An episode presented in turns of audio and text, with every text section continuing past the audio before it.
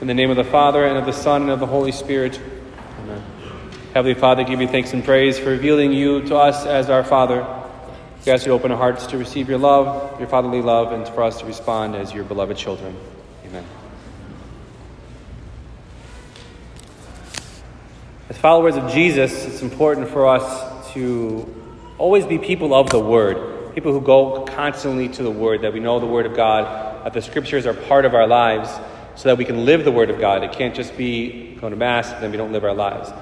You know, all the spiritualities of adoration, rosaries, all these things are very important, but we should be an essential part of, if not our daily life, but our regular life, is diving deep into the Word of God, especially the New Testament, and especially into the Gospels. We know the works of Jesus, the teachings of Jesus, the interactions with Jesus and those around him. We can better know how Christ wants to work in our lives as we develop and progress through the journey of our own, of our own faith.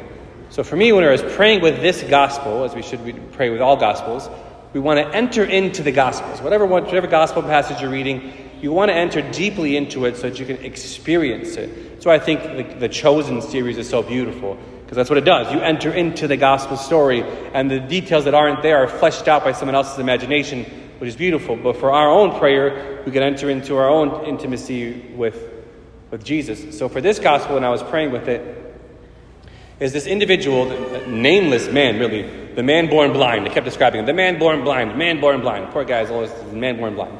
He was born blind, and it's all these interactions, right, with Jesus and the clay, and he goes to the pool, then it's the crowd, then it's the Pharisees, then it's his parents, then it's the Pharisees again, and then it's Jesus again. It's, a lot of things are happening with this guy in his, in his dialogue.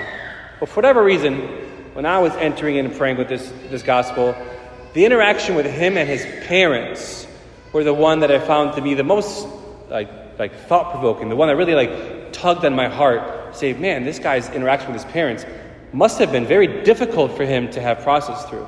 And think of how important the relationship with our parents is. It's like painfully important. We hear the first reading from Deuteronomy. It's the commandments, it's the Ten Commandments of, of, of God. God given to Moses and Moses given to the people. And the first commandment is to have only God as our God. The second commandment is to keep God's name holy, not cursing God's name. And then keep holy the Sabbath. Here we are, keeping holy the Sabbath. And then immediately after commandments that have to do with God, the next one is honor your father and mother. The next one is thou shalt not kill. Literally, the relationship we have with our parents and parents of their children is more important, important than not murdering people in the eyes of God. But this is the foundation of society, of the community, especially of, of the church. It says honor, not blindly listen to every word they say, but honor them. And it's so, so, so important. So for me, when I was entering into this gospel, like this man who was born blind, who was a beggar, so therefore he didn't have the financial means to survive, he's been ostracized by the community. They're like, How can you be healed by Jesus, healed on the Sabbath? And the Pharisees, who are their leaders, come and say, You're nothing. You're just, you're born in utter sin. Let's ask your parents. Hopefully, right? If, if a healthy parent relationship, like, oh, my parents, those whom I love, those whom I can be the most comfortable with, who will do anything for me, will get my back and say, Mom and Dad, do you know this guy? Yeah, he's our son.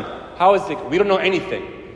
Now we can pray with that, and once again, entering into the gospel, we can say, maybe they were confused, maybe they were just, they weren't there, they weren't there at the time he was healed. But listen, go ask him, he knows more.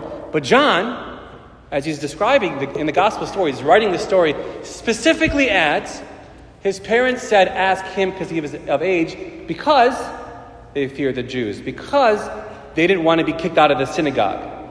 So they were so concerned about their reputation, they were so concerned about who they were as people or being part of the community that they basically, at the time of their son's need, abandoned.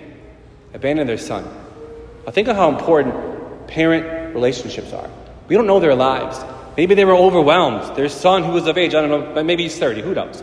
Right? And, and, this was their son, and he was blind, and now he can see. But there's this Jesus guy, and there's a lot going on. We don't know who he is, and they just felt overwhelmed, and they just responded, and responded poorly.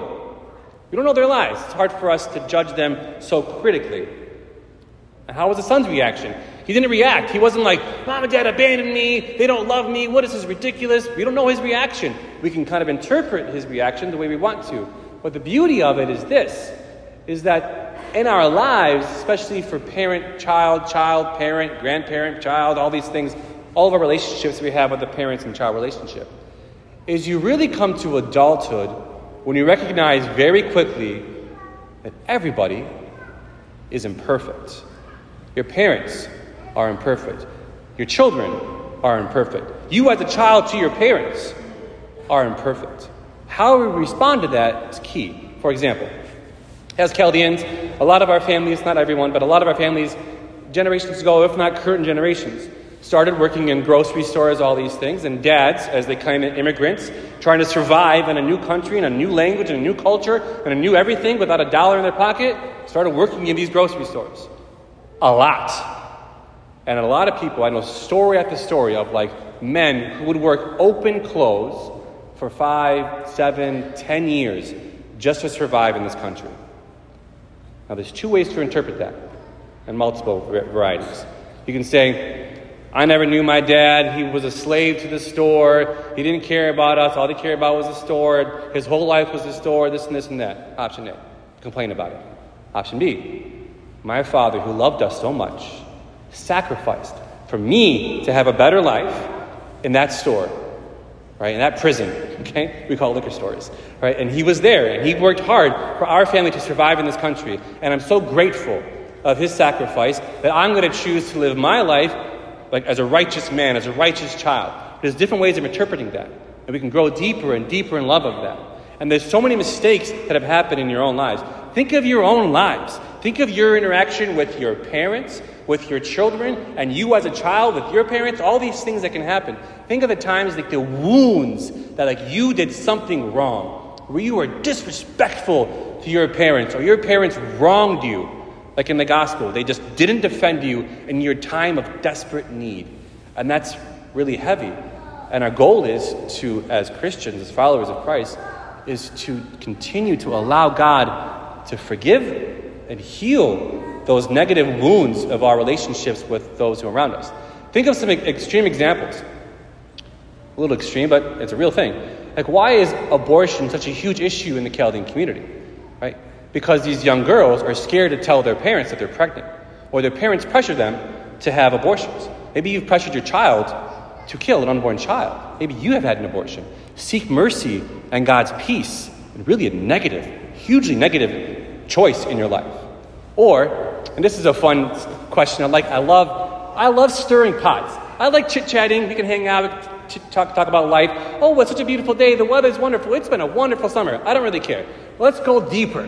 So when I'm like interacting with parents and talking about deep things like the future of the church or the future of your family, how do you parent children? The world is crazy out there. I'll like stir the pot just to see what happens. I'm like, what if you, as a follower of Jesus, as a parent of, I don't know, two, three, four, five, six kids, what if your child told you he was gay or she was gay? What would you do? And like the mortification on people's faces is hysterical. Now, I'm in no way, shape, or form like condoning or affirming any sort of sinful, sexual sinfulness in any way, shape, or form. But this happens. And how do we love those who are hard to love? How we respond to these things? Your child might get pregnant. Your child might have this sexual inclination. We still love them. You did nothing wrong with this process. How do we love them through that? How do we decide from now to choose to love when it's hardest to love? How are these parents in the gospel? What was their reaction after the fact? Because the gospel is written after the, the legacy of Jesus. It's the life and the death and the resurrection of Jesus and the establishment of the church. And then John is like, all right, let me write these stories down so we don't forget. Where are these parents? Did they make their peace with their son? Hey, listen, son, at that time, we didn't know. Because John chose, of all the miracles of Jesus, this story. So the story is probably well known. This guy was probably famous. Well, this is the man born blind that Jesus healed. Wow, how was that story? Let me tell you the story. And in his story, every time he told the story, my parents abandoned me in my time of need. But, because now, God willing, he's a follower of Jesus, but I forgave them. They were confused, they were overwhelmed, they didn't know. I made my peace. Now, why is this so important? Obviously, parent relationships are very important in life in general. But even more so, even deeper than that. Because God has revealed himself to us as Father. God is Father. We say, Our Father. God is Father. The church is given to us as a gift as Mother. If we have a negative relationship with our earthly father or a negative relationship with our earthly mother, our relationship with God is hindered.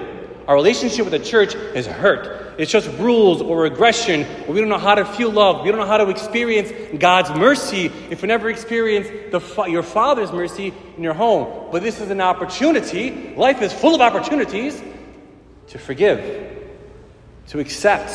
This was what happened. This was the situation. They made poor choices or great choices. Maybe have a great relationship with their parents. And I allow, bring God into my heart of hearts. I bring God into the relationship with my parents and I heal them. Or maybe you, as parents who have failed your children, I bring God into that and I, I, I'm forgiven because we're imperfect. All of us are flawed and imperfect. And I'll end with this St. Paul, who understands that him as a spiritual father and me as your priest, as your spiritual father, I take that relationship very serious. I, apologize if I ever failed you. But he's writing to the Corinthians and he just encourages them. He says, talking about his writings, I do not say this to condemn you. I don't want to condemn you. For I have said before that you are in our hearts, to die together and to live together. I have great confidence in you. I have great pride in you, and I am comforted in you. The love of our Father, the love of God the Father, is what sustains us in our lives. Amen.